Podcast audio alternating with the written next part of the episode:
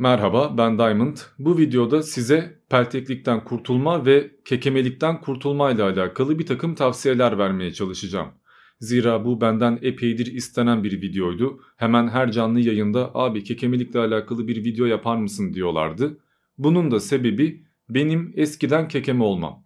Hem kekemeydim hem de S ve Z pelteğiydim. Bu yüzden de konuşmakta gerçek anlamda sıkıntılar yaşıyordum ve ben bile bu problemlerden herhangi bir eğitim almadan, kursa gitmeden, tedavi görmeden kurtuldum. Yani kendi başıma evde bir takım egzersizlerle bu problemleri bertaraf etmiş oldum. Ve eğer ben iyi bir hitabete sahipsem, diksiyonum eğer size iyi geliyorsa bu demek oluyor ki sizler de gayet iyi bir diksiyona sahip olabilirsiniz. Yeter ki uğraşın. Şimdi daha en başında söyleyeyim ben bir TRT spikeri değilim veya bir diksiyon uzmanı değilim, konuşma uzmanı değilim. Bununla alakalı bir uzmanlığım yok. Ben sadece kendi kendime kendi konuşma problemlerimi nasıl çözdüğümü aktarmak ve size de eğer başarabilirsem yardımcı olmak niyetindeyim.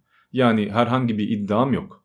Ayrıyeten bana işte çok güzel diksiyonun var, çok güzel hitabetin var diyorlar.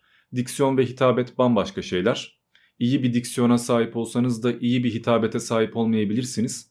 Ve bence o kadar da iyi bir diksiyon ve hitabet sahibi değilim. Hani bana kalsa %60, %70 falandır. Benim de hala problemlerim var. Ben de hala aşmaya çalışıyorum. İşte ben bir takım egzersizler yaparken bir yandan sizler de kendinizi geliştirin diye burada bu videoyu çekiyor. Ayrıyeten az önce değindiğim üzere diksiyon ve hitabet arasında bir fark var. Bu yüzden ben burada kekemelikten kurtulma, pelteklikten kurtulma, diksiyonumuzu geliştirme bu yönde tavsiyeler vermeye çalışacağım. Hitabet bambaşka bir şey ve zaten daha sonra hitabetle alakalı da ikinci bir video yaparım diye düşünüyorum. Şimdi kekemeliğin ortaya çıkmasında birçok etken var olabilir. Yani kesinlikle şu sebepten kekeme olmuşsunuzdur diye bir şey yoktur. Bazıları travmatiktir, bazıları psikolojiktir, bazıları tamamen dil yapısıyla alakalıdır, çene yapısıyla alakalıdır. Bazıları ise başkalarından görüp onları kopyalamakla alakalıdır. Mesela bendeki travmatikti. Ben 99'da Yalova'daydım. Daha 5 yaşında bir çocuktum ve 17 Ağustos depremini ilk elden tecrübe ettim. Annem beni apartmandan böyle hızlı bir şekilde indiriyordu. Bizim apartman paramparça oldu. Birçok komşumuz, arkadaşımız öldü. Diğer binalar yıkılmak üzereydi. Her taraflarında çatlak vardı. Epey net bir şekilde hatırlıyorum. Apartmanın karşı tarafı ormanlıktı ve orada birçok insan yere yatmıştı. Kimisi yaralıydı, kimisi ağlıyordu, çığlık atıyordu. Cehennem gibi bir ortamdı.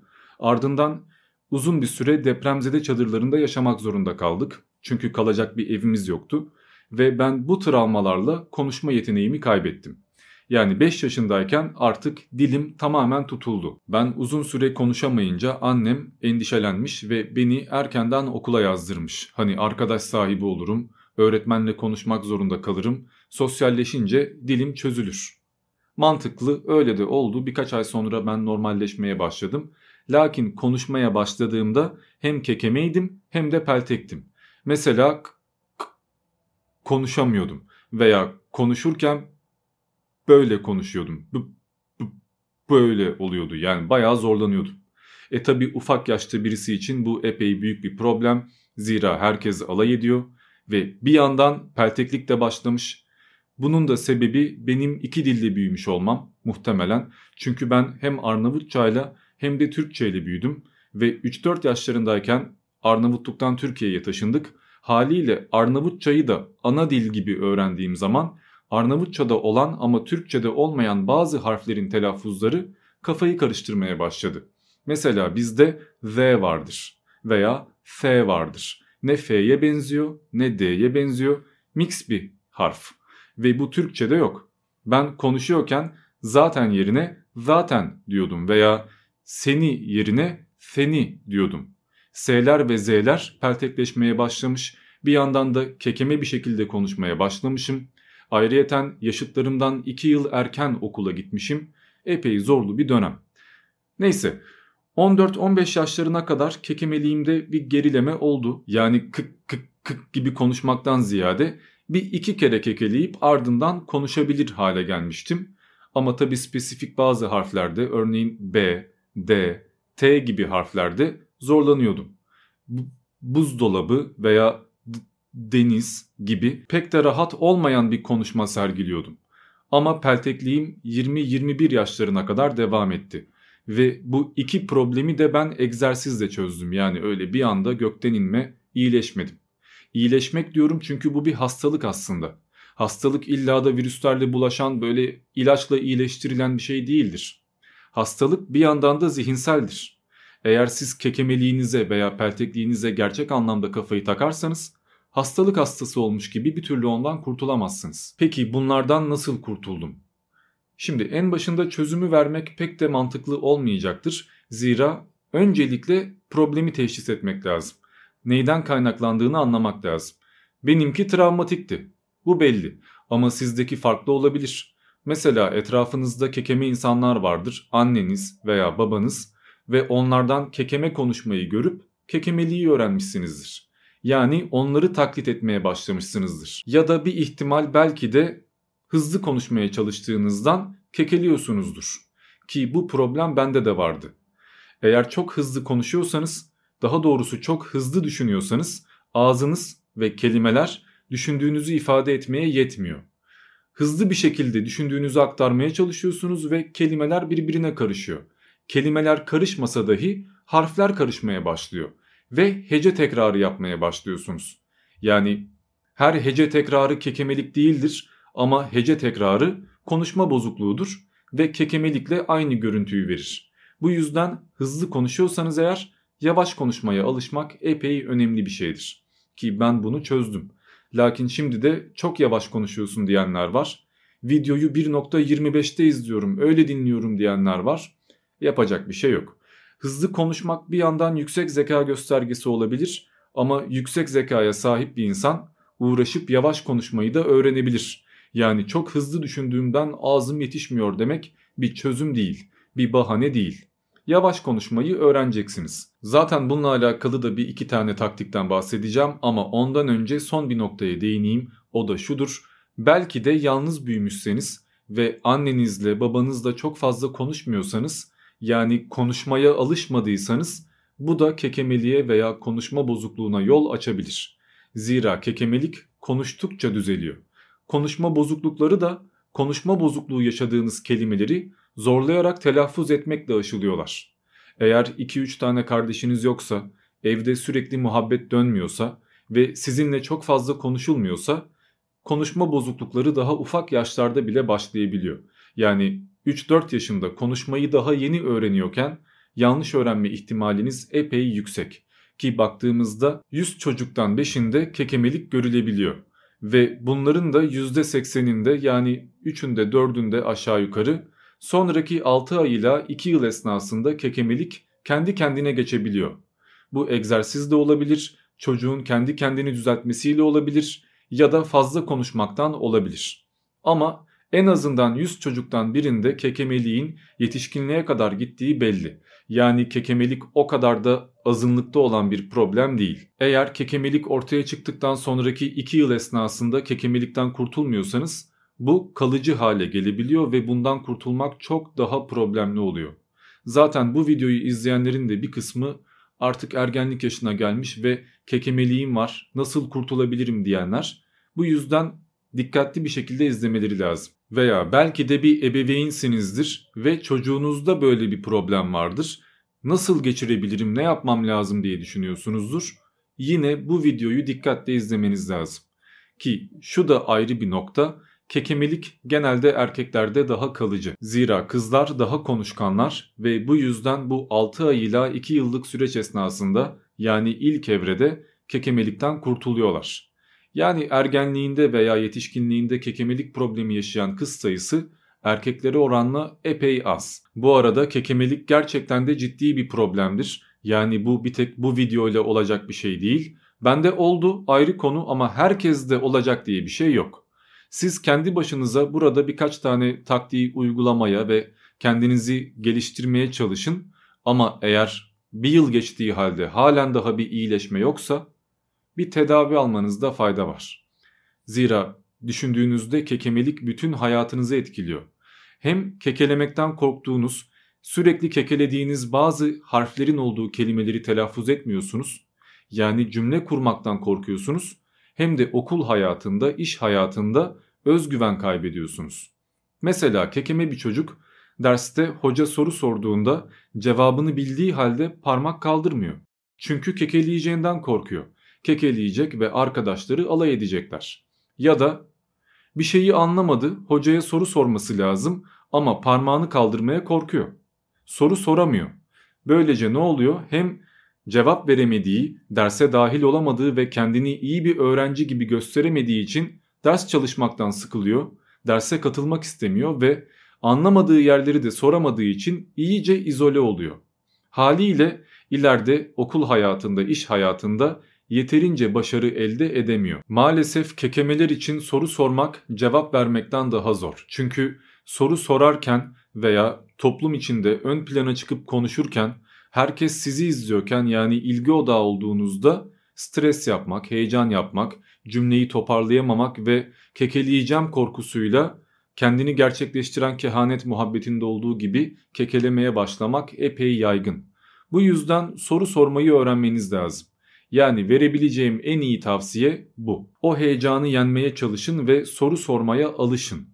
Bunu 50 kere, 60 kere, belki 100 kere yaptığınızda artık soru sorarken korkmayacaksınız. Soru sorduğunuz insanların şöyle bakışlarıyla karşılaşmak sizi belki rahatsız edecektir ama en azından yabancı insanlar. Zaten hayatınız boyunca etrafınızdaki insanlar sizinle alay etmişler. Maalesef çocukluk yaşlarında, ergenlik yaşlarında insanlar o kadar da empati sahibi olamıyorlar ve alay etmekten, linç etmekten keyif alıyorlar. Siz de bunlara yeterince maruz kalmışsınız. Bazı insanlar kekemeliğinizin taklidini yapmış ve sosyalleşmekten uzaklaşmışsınız. E tanımadığınız insanlar aynı şeyi yapsa ne olur? En yakınlarınız yapmışken bu pek de önemli değildir. Bu yüzden dışarıda pratik yapmaya başlamanız lazım. Ayrıyeten kekemeliği olan bireylerin ebeveynlerine verebileceğim tavsiye de şudur. Çocuğunuza kekeme olduğunu hissettirmeyin. Arkadaşlar da bu şekilde davranmalı. Yani kekelediğinde birisi onunla aynı şeyi yapmamalı veya ha gayret şöyle yap, şöyle söyle daha iyi olacak, hadi oldu falan gibi boşu boşuna baskı yapmayın. Yani doğru söylemesi için üzerine gitmeyin. Zira bu onu daha da heyecanlandırır, daha da stres altında bırakır ve daha fazla kekelemesine sebep olur. Ayrıyeten siz o baskıyı yaparken bir daha kekelediğinde bütün özgüveni, hevesi, istikrarı kaybolur. Yani normalde yenebilecekse dahi yenemez. Eğer çocuğunuza yanlış konuştuğunu, o esnada hata yaptığını ve sizin de sürekli hadi doğrusunu söyle, şöyle söyle gibi onu baskıladığınızı hissettirmezseniz çocuk kendi kendine iyileşebiliyor. Hatta kekemelikten veya konuşma bozukluğundan kurtulan çocukların %50'sinden fazlası hiçbir eğitim almadan, egzersiz yapmadan sadece pozitif yönlendirme ile bu tür problemlerden kurtulabiliyorlar. Ama oturup da sürekli hadi evladım hadi koçum yaparsanız olmaz. Son nokta konuşma bozukluğu olan birisiyle konuştuğunuzda dudaklarına bakmayın. Gözüne bakın yani insan gibi yüz yüze bakın. Dudağına bakarsanız eğer ağzını incelediğiniz, konuşmasında bir hata aradığınız ya da hata yaptığı takdirde hemen ifşa olacağı gibi bir takım ön kabullere kapılmaya başlar ve stres yapıp yine rahat konuşamaz. Ayrıyeten bu sadece kekemilikten kurtulma videosu değil bir yandan da farkındalık yaratma videosu. Bu yüzden ek bilgiler de vereceğim. Mesela kekemeliği olan veya konuşma bozukluğu olan bir çocuk geri zekalı değildir. Veya beyninde herhangi bir hata yoktur. Öyle olanları da var ama o aşırı nadir. Genelde bu psikolojiktir veya başka başka sebepler vardır. Niçin geri zekalı değildir diyorum çünkü öyle zannediyorlar. Çocuğum eğer iyi konuşamıyorsa veya bir konuşma hatası yapıyorsa muhtemelen IQ'su düşük, yeterince akıllı değil vesaire vesaire. Aynı şekilde konuşma bozukluğu olanlarda yüksek zekanın bulunduğunu söyleyenler de vardır. Zira Einstein gibi birçok zeki insan disleksi türü bir takım problemlerden muzdariptir. Ama çocuğunuzun konuşma bozukluğu problemi yaşaması veya kekeme olması onun yüksek zeka olduğu anlamına da gelmiyor. Yani bu hiçbir şeyi göstermiyor. Konuşma bozukluğu olan birisi ne geri zekalıdır ne yüksek zekalıdır. Ha, elbette kişi hem konuşma bozukluğuna sahip olup hem de geri zekalı veya ileri zekalı olabilir ama değinmeye çalıştığım şey şu. Bu konuşma bozukluğu zeka ile alakalı bir gösterge olamaz. Neyse, şimdi kekemelikten kurtulmak dediğim gibi imkansız değil. Hatta eğer nörolojik bir problem yoksa %100. Kimisi eğer erken dönemde bunu geçirmeye çalışıyorsa 3 ayda 4 ayda iyileşebiliyor. Kimisi de tekrara dayalı bir şekilde bir ayda veya 2 yılda iyileşebiliyor. Yani biraz size bağlı. Ama bu öyle 2 dakikada olacak bir şey değil. Ha kekemelikten kurtulmak 2 günde bile olabilir. Ciddi bir şekilde sabahtan akşama egzersiz yapıp biraz da profesyonel yardım alıp 2 günde kekemelikten kurtulmak mümkündür. Lakin bunu sürdürmek mümkün değildir. Çünkü kekemelik tekrara bakar, alışkanlığa bakar, karakterize etmeye bakar. Önemli olan kekelememeyi sürdürmektir. Yani hemen kurtulmak ve devam etmek değil, bunu uzun vadede kalıcı bir hale getirmek. Zira bir haftada kekemelikten kurtulmak ve iki hafta sonra tekrardan kekeme olmak mümkündür. Diğer bir ifadeyle kekemelik geri dönüşü olan bir şeydir. Özellikle de bir soru geldiğinde, hızlı bir cevap vermek gerektiğinde, bir konferansa çıktığınızda, toplum önünde konuştuğunuzda ya da cevabını bilmediğiniz bir şey sorulduğunda. Ayrıyeten kekemelik sadece kık kık kık yapmaktan ibaret değildir. Kekemeliği tetikleyen birçok etken olabilir. Yanlış nefes almak, düzgün nefes kullanmamak ya da dilimizi yanlış konumlandırmak, çevresel baskı var oğlu var. Zaten video boyunca bunlara değineceğim ve muhtemel çarelerden bahsedeceğim. Ama örneğin kık kık kık yapmaktansa k yapmak da kekemeliktir. Bu da konuşma bozukluğudur. Mesela gerekli demek yerine gerekli veya gerekli. Bunlar da aynı problemler. Ya da konuşuyorken sürekli nefes almak ve nefesimizi yanlış kullandığımızdan doğru düzgün bir şekilde konuşamamak ve bu yüzden kekelemek gibi. Yani insan birçok etkenden dolayı rahatsızlık hissedip düzgün bir şekilde konuşamayabilir. Bütün bunlar ve hızlı konuşmak gibi bazı problemler kekemeliğe yol açabiliyorlar. Bu yüzden de ilk egzersiz şu. Hecelemek. Bir metin seç ve onu yavaş yavaş sabırlı bir şekilde hecele. Hızlı bir şekilde okuma veya hızlı bir şekilde heceleme. Yavaş yavaş. Me, se, la, şu, an, da, ol, du, u, gi, bi. Aceleci insanlar me, se, la, şu, an, da, ol, du, u, gi, bi gibi hızlı hızlı okuyorlar. Oradan zaten belli oluyor. Yani bu adam daha bunu yaparken bile doğru düzgün ilerleyemiyor. Öyleyse önce yavaş yavaş konuşmayı, sabretmeyi ve kekelemekten ziyade düzgün bir şekilde hecelemeyi öğrenmesi lazım. Ardından zaten diğer problemler çözülür. Bunu belki de 10 dakika 15 dakika yapmanız lazım. Bir sayfa açın bütün sayfayı baştan aşağı yavaş bir şekilde heceleyin. Ardından sayfa bittiğinde en başından bu sefer düzgün bir şekilde okumaya çalışın fark edeceksiniz ki daha yavaş bir şekilde okuyacaksınız. Ama hızlandığınızı fark ederseniz de bu sefer tekrardan hecelemeye başlayacaksınız. Yani olay bu. Tabi bu da yetmiyor. Sonrasında kasıtlı bir şekilde kekeleme egzersizleri yapmanız lazım. Ya da hece tekrarı. Yani şöyle keş keş keş keş keş keş ke ke ke ke ke ko ko ko ko nu nu nu nu şa şa şa şa bil bil bil bil sem sem sem sem gibi. Çünkü siz kekeliyorken veya tekliyorken orada mesela konuş gibi oluyor veya konuşabilsem oluyor. Bazı hecelerde bazı harflerde zorlanıyorsunuz. Ya diliniz dönmüyor ya çene ona uygun bir şekilde pozisyon almıyor bir şekilde bu yapılmıyor. Yani zorlandığınız bir nokta var ve eğer siz her heceyi tek tek tekrar ederseniz bu zorlandığınız heceyi veya harfi de telaffuz etmek zorunda kalacaksınız. Ayrıyeten kekelediğiniz yerlerde veya söylemesi zor olan yerlerde büyük bir vurgu yapacaksınız. Örneğin bu, bu gibi.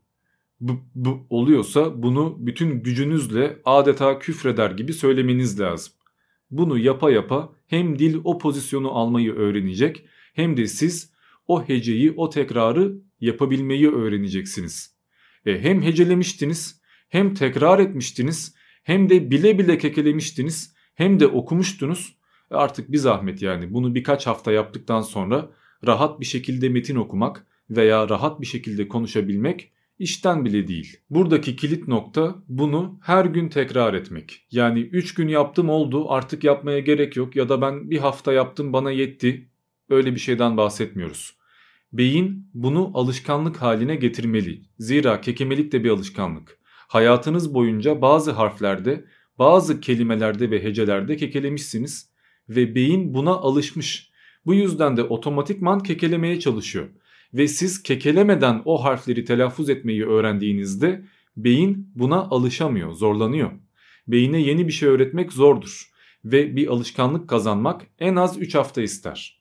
Herhangi bir alışkanlığı elde etmek için onu en az 3 hafta boyunca her gün tekrar etmek lazımdır. Beynin yeni alışkanlığı kekelememek olmalı ve sizde de zaten kekelemeyeceğim ben artık bu kelimeleri bu harfleri telaffuz edebiliyorum şeklinde bir özgüven oluşmalı. Bu arada bütün egzersizleri sabah vaktinde yapmaya çalışın. Çünkü sabah yaptığınız egzersizler ve hareketler bütün gün boyunca sizi daha dinç tutuyorlar.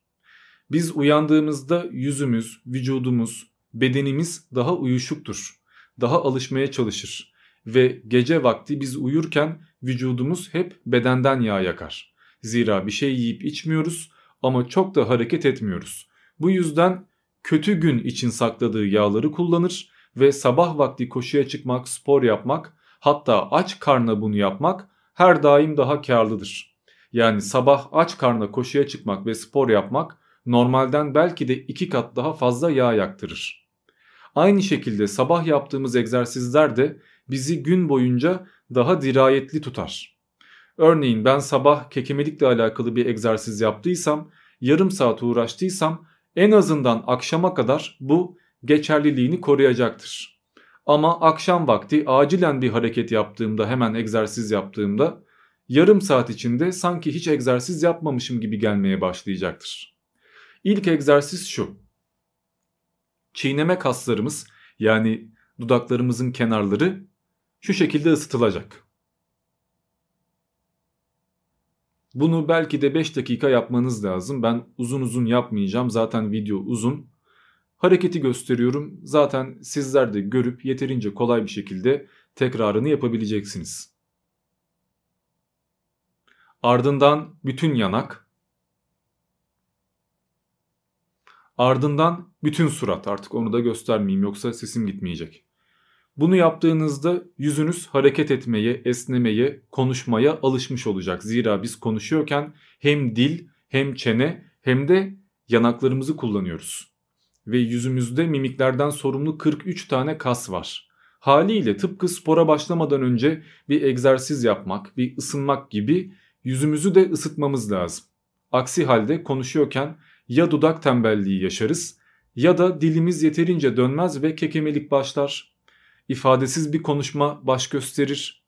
Yeterince vurgulu ve düzgün duyguyu vererek konuşamayız. Bu böyle gidiyor ve bununla alakalı başka bir egzersizse ağzımızı açabildiğimiz kadar açmaktır. Yani çenemizi olabildiğince aşağı indireceğiz. Komik göründüğü için ben burada yapmayacağım. Zaten siz de muhtemelen sınıfın ortasında falan ağzınızı açmazsınız. Kendi başınıza yapmanız daha rahat olur çünkü ağzınızı açıp bir 30 saniye falan beklemeniz lazım. Açabildiğiniz kadar ağzınızı açıp kulaklarınızın altının, çiğneme kaslarının her yerinizin yandığını anlamanız lazım. Zaten bir süre sonra anlamama şansınız yok. Bunu 4 kere 5 kere yapsanız epey faydasını göreceksiniz. Yine başka bir egzersiz ağzımız kapalıyken dilimizi dişlerimizin ön taraflarında gezdirmek. Sonra ters yöne. Çok vurgulayarak ve uzun süre yapmıyorum. Siz bunu belki de bir 5 dakika yapmalısınız. Dilinizi gerçekten de kasıp, zorlayıp olabildiğince hareket ettirmeye çalışacaksınız. Zaten ağrıyacaktır, yanacaktır ama ondan sonra konuştuğunuzda kelimeler ve heceler çok daha net çıkacaktır. Yine bundan sonra dilimizi ağzımızdan dışarı çıkarmak ve hem aşağı hem yukarı hem sağa hem sola bütün kenarları uzatabildiğimiz kadar uzatmak olacaktır. Bu da epey zordur. Dişlere değecek, can yakacak, bazen kasılacak, kramp girmiş gibi olacak ama bir 10 kere sağa, 10 kere sola, 10 kere aşağı, 10 kere yukarı yaptığınızda epey faydalı olacak. Bütün bunlardan sonra çene egzersizleri başlıyor ki bu zaten kısa. Şöyle en başında çene kaslarımızı parmaklarımızla ovalıyoruz. Daha doğrusu masaj yapıyoruz. En başında çiğneme kaslarımıza yaptığımız gibi. Bunu 2 dakika 3 dakika yaptıktan sonra ağzımızı açabildiğimiz kadar açıp kapatıyoruz. Ama öyle 30 saniye beklemek yok. Hızlı bir şekilde. Gibi. Daha sonra çene sağa ve sola oynayacak. Bir sürü hareket var bu şekilde. Zaten hepsini göstermesem de yeterince açık bir şekilde tarif ediyorum. Bu yüzden de işinize yarayacaktır. Bütün bu egzersizler yeterince iyi bir artikülasyonla ve düzgün bir telaffuzla konuşmanıza yardımcı olacaktır. Ama tabii ki tek başına kekemelikten sizi kurtarmayacaktır. Ayrıyeten nefes egzersizleri de yapmak gerekecektir. Zira en başında anlattığım gibi yanlış nefes almak veya yeterince düzgün bir nefes kullanmamak da kekemeliğe veya konuşma bozukluklarına yol açabilir. Bununla alakalı verebileceğim birkaç tane tavsiye var. Ama ben yine video uzamasın diye sadece söylemekle yetineceğim. Çünkü nefes egzersizlerinde hep 30 saniye beklemek veya bekleyebildiğimiz kadar beklemek gibi şeyler var. Şimdi burnunuzdan alabildiğiniz kadar derin bir nefes alın. 3 saniye bekliyorsunuz ve ardından yavaş bir şekilde ağzınızdan nefesi vermeye başlıyorsunuz. Ama bu tek seferlik bir şey değil. Bunu 10 kere yapacaksınız. Alabildiğiniz kadar nefes alıp 3 saniye bekleyip sonra son derece yavaş bir şekilde nefesinizi bırakacaksınız. 10 kere tekrarınız bittikten sonra tekrardan nefes alıp bu sefer 4 saniye bekleyeceksiniz. Onu da 10 kere yaptıktan sonra 5 saniye bekleyeceksiniz. Onu da 10 kere yaptıktan sonra artık bekleyebildiğiniz kadar yani tutabildiğiniz kadar nefesinizi tutacaksınız. En başlarda belki kolay görünecek ama zamanla iyice zorlaşacak. Her tekrardan sonra nefesi hızlı vermek için bir ihtiyaç hissedeceksiniz. Ama buradaki püf nokta zaten nefesi yavaş vermek. Yani olabildiğince uzun bir nefes aldınız ve onu olabildiğince uzun sürede vermeniz lazım. Belki de 30 saniyede anca bitmesi lazım. Ve nefes tamamen bitene kadar yani öksürecek hale gelene kadar hiç durmamanız lazım. Ha, bu arada eğer bazı harflerde telaffuz problemleri yaşıyorsanız nefes verme egzersizinde bu harfleri de kullanıp hem zamandan tasarruf etmek hem de bir taşla iki kuş vurmak mümkündür. Örneğin veya veya gibi. Nefes veriyorken o harfi telaffuz edin ki bazı harflerde telaffuz etmek zor olacaktır. Örneğin B harfi veya D harfi nefes veriyorken tek seferde çıkamaz. Bunu da kesik bir şekilde yapmak her türlü işinizi görecektir. Örneğin b b b b b b b veya t t t t t t gibi. Mümkünse alfabedeki bütün harfleri tek tek bu şekilde telaffuz edin. Zaten bu esnada birçok defa nefes egzersizi yapmış da olacaksınız ve ayrıyeten sesli harflerde en tepeden en aşağı kadar hiç kesintiye uğratmadan olabildiğince ses vermeye çalışın. Ama bu bağırmak demek değil tabii ki. Yani şan dersinde yapıldığı gibi aa tarzında bir şeyden bahsediyor. Bu konuşuyorken de harfleri doğru nefeste ve doğru bir şekilde telaffuz etmenizi epey kolaylaştıracaktır. Ve daha etkileyici bir Türkçe ile, daha düzgün bir diksiyonla ve daha sağlam bir ses tonuyla daha güzel konuşmanızı sağlayacaktır. Ama elbette bunca egzersizi yapmak yorucudur günde en azından bir yarım saatinizi 40 dakikanızı alır ve hepsini arka arkaya yapmak bir yerden sonra sıkar. Yani bir hafta yapıp en sonunda yeter artık yapmıyorum diye bırakmanız da muhtemeldir. Ama 40 dakika boyunca aralıksız bir şekilde bütün bunları yapmak zorunda değilsiniz zaten. Sabah çiğneme egzersizleri, masajlar bunlar yapılabilir. En fazla 10 dakikanızı alır. Kalan nefes egzersizleridir veya aktaracağım diğer egzersizlerdir. Bunlar da gün içinde 10 dakika 10 dakika aralıklarla yapılabilir. Şimdi bütün bu egzersizlerde püf nokta burnumuzdan nefes alıp ağzımızdan vermek. Böylece ciğer kapasitemiz epey bir gelişecektir ve konuşuyorken daha uzun süre cümle kurmamız olağan hale gelecektir. Böylece her dakika kesmeden daha akıcı bir şekilde konuşmak mümkün olacaktır. Aksi halde konuşuyorken sürekli burnumuzdan nefes alırsak bu hem kötü bir görüntü bırakacaktır hem de konuşmamız birçok defa kesilecektir. Zira burnumuzdan aldığımız nefes yetmeyecektir.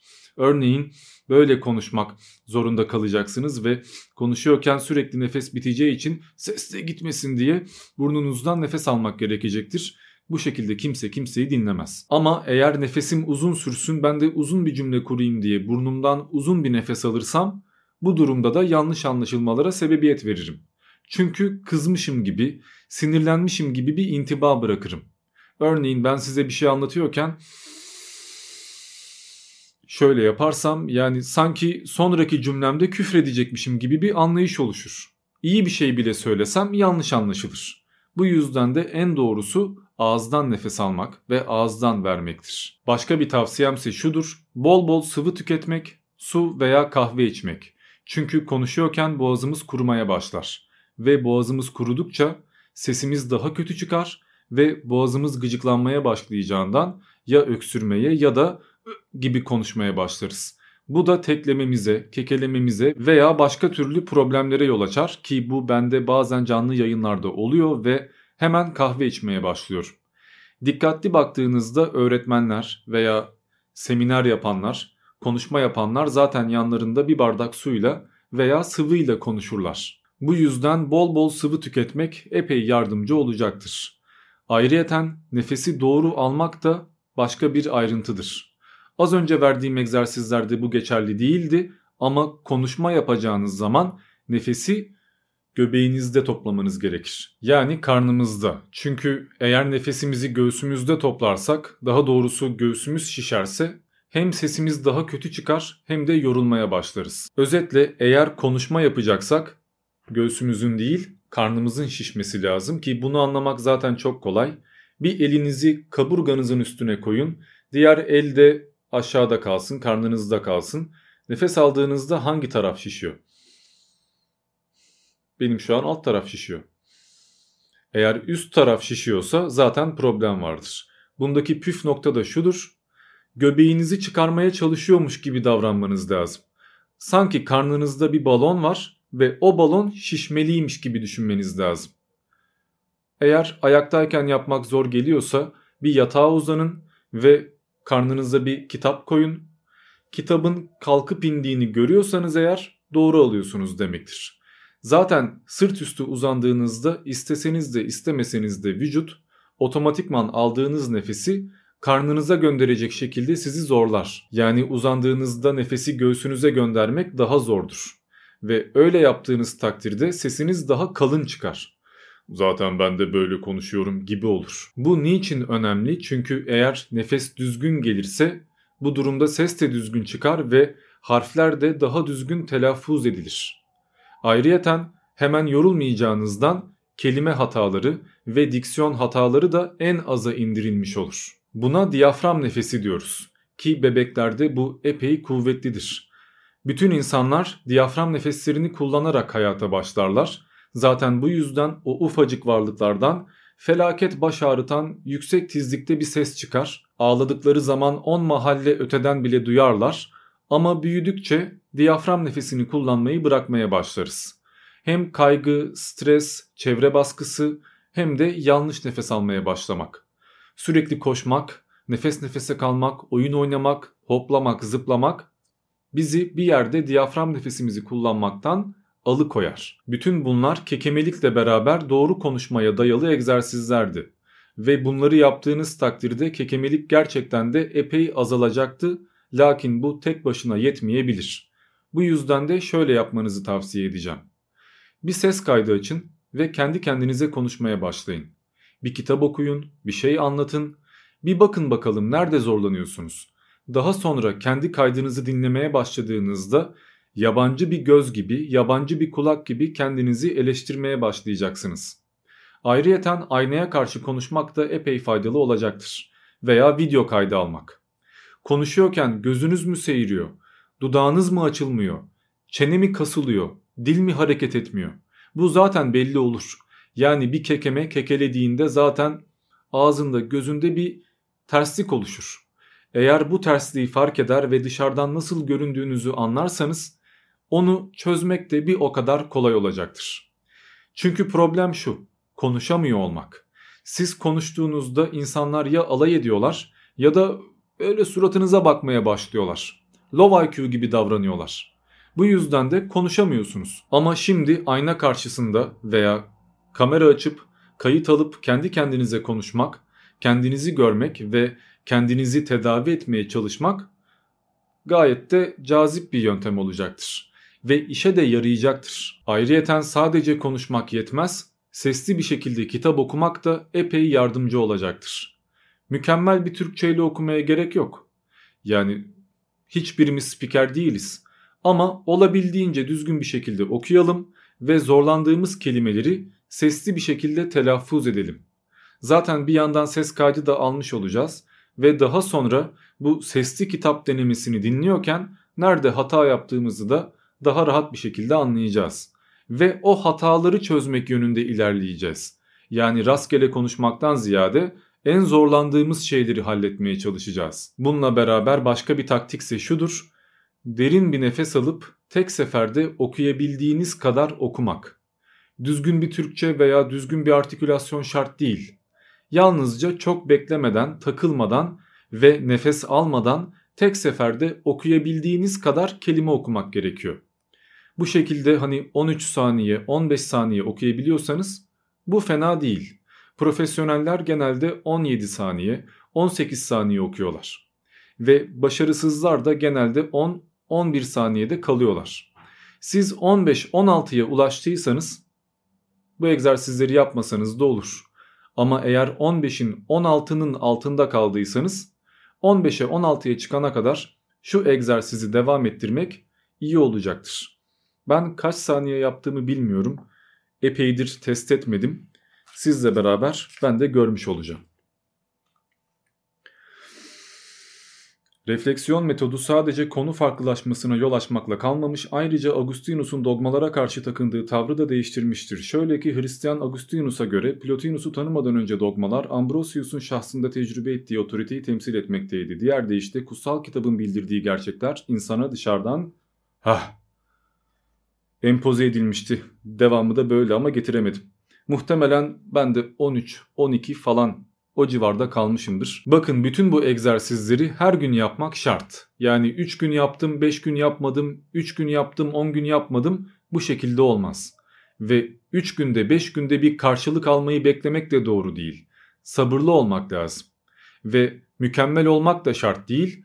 Dünkü halimizden daha iyi olmak zaten yeterlidir.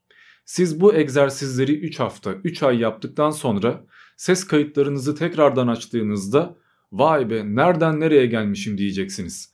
Yani gerçek anlamda bir gelişme zaten görülecek. Şunu yapmak da faydalı olabilir. Şimdi kekemeler genelde şarkı söylerken kekemelik yaşamazlar. Mesela ben kekemeydim ama cezanın holokostunu veya diğer şarkılarını gayet rahat bir şekilde söyleyebiliyordum. Üstelik flex yani bayağı da hızlı. Ama herhangi bir problem yaşamıyordum. Neden? Çünkü zaten şarkı sözlerini biliyorum. Söyleyeceğim kelimeleri zaten ezberlemişim. Ayrıyeten orada o rapçiyi veya o şarkıcıyı taklit ediyorum. Yani her şarkı söyleyiş zaten bir tekrardır. Bu yüzden de beynim paniklemiyor. Beni sonraki kelimeyi düşünmek zorunda bırakmıyor. Otomatikleştiriyor. O zaman ne yapmak lazım? Bir konuşmacı bulup onun nasıl konuştuğunu incelemek ve tekrar etmek lazım. Örneğin benim videolarımı açın ve orada kurduğum cümleleri, orada anlattığım şeyleri benden sonra aynı şekilde söylemeye çalışın. Zaten bunu birkaç hafta yaptıktan sonra hem bazı cümleleri kurarken kekelemeyeceksiniz hem de kelime dağarcığı gelişecek hem de yeterince egzersiz yapmış olacağınızdan dolayı kekemeliğiniz epey azalmış olacak. Yani şarkıcıyı nasıl taklit ediyorsak konuşmacıyı da o şekilde taklit etmek lazım ve bir süre sonra bu taklidi gerçeğe çevirmek lazım. Ayrıyeten U, X gibi bir takım egzersizler vardır. Bu da dudak tembelleri için epey faydalı olacaktır. Zira dudak tembelliği hızlı konuşanlarda epey yaygındır. Kişi hıp hızlı konuştuğundan dudakları ona yetişemez ve böyle konuşmaya başlar. Yani konuşuyorken ağzı oynamaz. Hıp hızlı konuştuğu için siz de birçok şeyi pek anlayamazsınız ve bu yüzden dudak tembelleri olabildiğince dudakları ön plana çıkarmalı ve her harfi düzgün bir şekilde telaffuz etmeli. Bununla alakalı da dudağımızı en geriye çekmek yani X veya E harfini olabildiğince açık bir şekilde telaffuz etmek ve ardından U veya O yapmak. Bunu öpücük atar gibi hızlı bir şekilde yaptığınızda zaten bir 50 kere 60 kere yaptığınızda dudağınız epey yanacaktır, acıyacaktır, kramp girecektir ve bu işe yaradığı anlamına gelecektir. Ki bu dudak tembelliği bende halen var. Yani ben tamamen dudak tembelliğini çözmüş değilim. Bazı harflerde özellikle B'lerde veya R'lerde dudaklarımı çok da güzel hareket ettirmiyorum. Bu yüzden özellikle de 5 sene önce benle tanışmış olsaydınız dudaklarıma bakarak ne anlattığımı anlamanız imkansız olurdu. Ama şu anda epey bir aşmış vaziyetteyim. Az kaldı. Ayrıyeten hem dudak tembelliğinden hem de pelteklikten kurtulmak için çok sevdiğim ve gerçekten de işe yarayan bir egzersiz var. Kalem egzersizi. O da şöyle. İnce bir kalem alıyoruz. Yani dolma kalem falan değil. Mümkünse bir kurşun kalem. Ve bunu dişlerimizin arasına yerleştiriyoruz. Aşırı geriye veya aşırı öne değil. Uygun bir yere ve kalem ağzımızdayken konuşmaya çalışıyoruz. Bir yandan kalemi tuttuğumuz için ve bir yandan da ağzımız pek oynayamayacağı için birçok harf yanlış çıkacaktır. S harfi, F harfi düzgün bir şekilde telaffuz edilemeyecektir. Ama buna rağmen olabildiğince düzgün bir şekilde konuşmaya çalışacağız. Kalem ağzımızdayken bile konuşabilmeyi başardığımızda en azından anlaşılabilir olmayı başardığımızda kalem çıktıktan sonra zaten mükemmel konuşmaya başlayacağız. Ama bu geçici bir süreliğine işe yarar. Yani 5 dakika kalemle konuştuktan sonra yarım saat boyunca mükemmel bir telaffuz ortaya çıkar. Lakin sonra tekrardan normalleşir. Ama bu egzersiz yüzlerce defa yapıldıktan sonra 3 hafta 3 ay tekrar edildikten sonra hiç kalem kullanmadan mükemmel bir telaffuzla konuşmak mümkündür. Bir örnek olsun diye yapayım. Yani çok güzel bir görüntü değil ama zaten güzel bir görüntü değil, güzel bir diksiyondan bahsediyoruz. İyi bir konuşmadan bahsediyoruz. Yani amacımız güzel görünmek değil. Şimdi bu şekilde konuşmak gerçekten zor. Ama kalem varken böyle konuşuyorsam eğer kalem çıktıktan sonra zaten hayli hayli konuşurum. Ayrıyeten kalem varken hecelemek, en başında anlattığım o bazı pratikleri yapmak, kalem varken okumaya çalışmak veya kalem varken kekelemek kalem çıktıktan sonra sizi epey rahatlatacaktır. Hatta kalemle yapacağınız en faydalı egzersiz tekerleme okumak olacaktır. Zira tekerlemeler hem düzgün konuşmanızı sağlarlar hem de konuşma bozukluklarını gerçek anlamda azaltırlar. Örneğin R peltekliği var diyelim. R'lerin bol olduğu bir tekerleme bulup onu kalemle belki de 100 defa tekrar etmeniz lazım. Veya S'ler, Z'ler artık hangi pelteklik varsa. Ve tekerlemeler öyle söylenmesi zor ve anlamsız kelimelerin arka arkaya saçma bir şekilde yerleştirilmesi ve bunların hıp hızlı okunması demek değildir. Tekerlemeler diksiyon geliştirmek için ve konuşma bozukluklarından kurtulmak için düzenlenmişlerdir. Bu yüzden de tekerlemeleri hıp hızlı okumak, rap yapmak anlamsızdır. Elbette onları yapmak da lazımdır ama ilk önce yavaş yavaş okumak ve düzgün bir şekilde tekerlemeyi bitirmek lazımdır. Kartal kalkar, dal sarkar, dal sarkar, kartal kalkar. Bunu eğer düzgün söyleyebiliyorsanız ardından hızlı bir şekilde bu gidebilir. Ha, belki tekerleme söylemek zor geliyordur. Tekerleme yerine bir iki tane kelimeyi tekrar etmek de uygun bir çözüm olacaktır. Bununla alakalı en meşhur yöntem arka arkaya mor vampir demektir. Mor vampir, mor vampir, mor vampir, mor vampir, mor vampir, mor vampir. Bu böyle gidiyor. Bir süre sonra zaten mor bambir, bor bambür bir şeyler oluyor. Orada en başından başlayıp tekrar ediyorsunuz. Bütün bu egzersizleri yaptığınız takdirde bir süre sonra ne dudak tembelliği, ne pelteklik, ne de kekemelik kalmayacak. Garanti veriyorum. Ama bazılarınızda belki de nörolojik problemler olabilir. Yani medikal bir yardım gerekebilir ya da belki dil yapısı, diş yapısı, çene yapısı, damak yapısı bozuk olabilir Bu yüzden de doğru düzgün telaffuz edemiyor olabilir. Bu durumda bu 10 yılda egzersiz yapsanız işe yaramaz. Örneğin şöyle söyleyeyim. S harfini telaffuz ediyorken dilimiz alt dişlerimizin arkasına gelir lakin tamamen yapışmaz. Biz dilimizin üstünden nefes üfleyip o aradaki boşluktan bir tıslama çıkarmış oluruz. Ama alt dişlerimiz yamuksa ya da üst üste binen bir diş varsa ya da üst dişlerimizin arası açıksa bu durumda S harfi doğru düzgün çıkmayacaktır.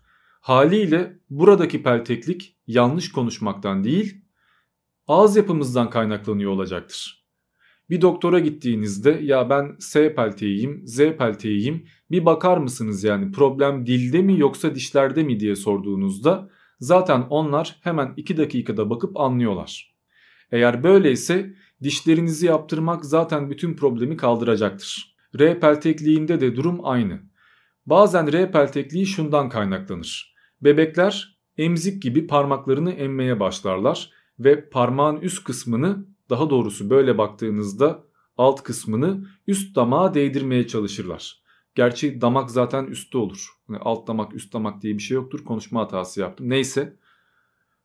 Parmağımızı damağımıza değdirmeye başlarız ve bebek eğer uzun süre parmağını emerse bu parmak damağını çukur yapmaya başlar. Ve bizler R harfini telaffuz ediyorken dilimiz yukarıya değer.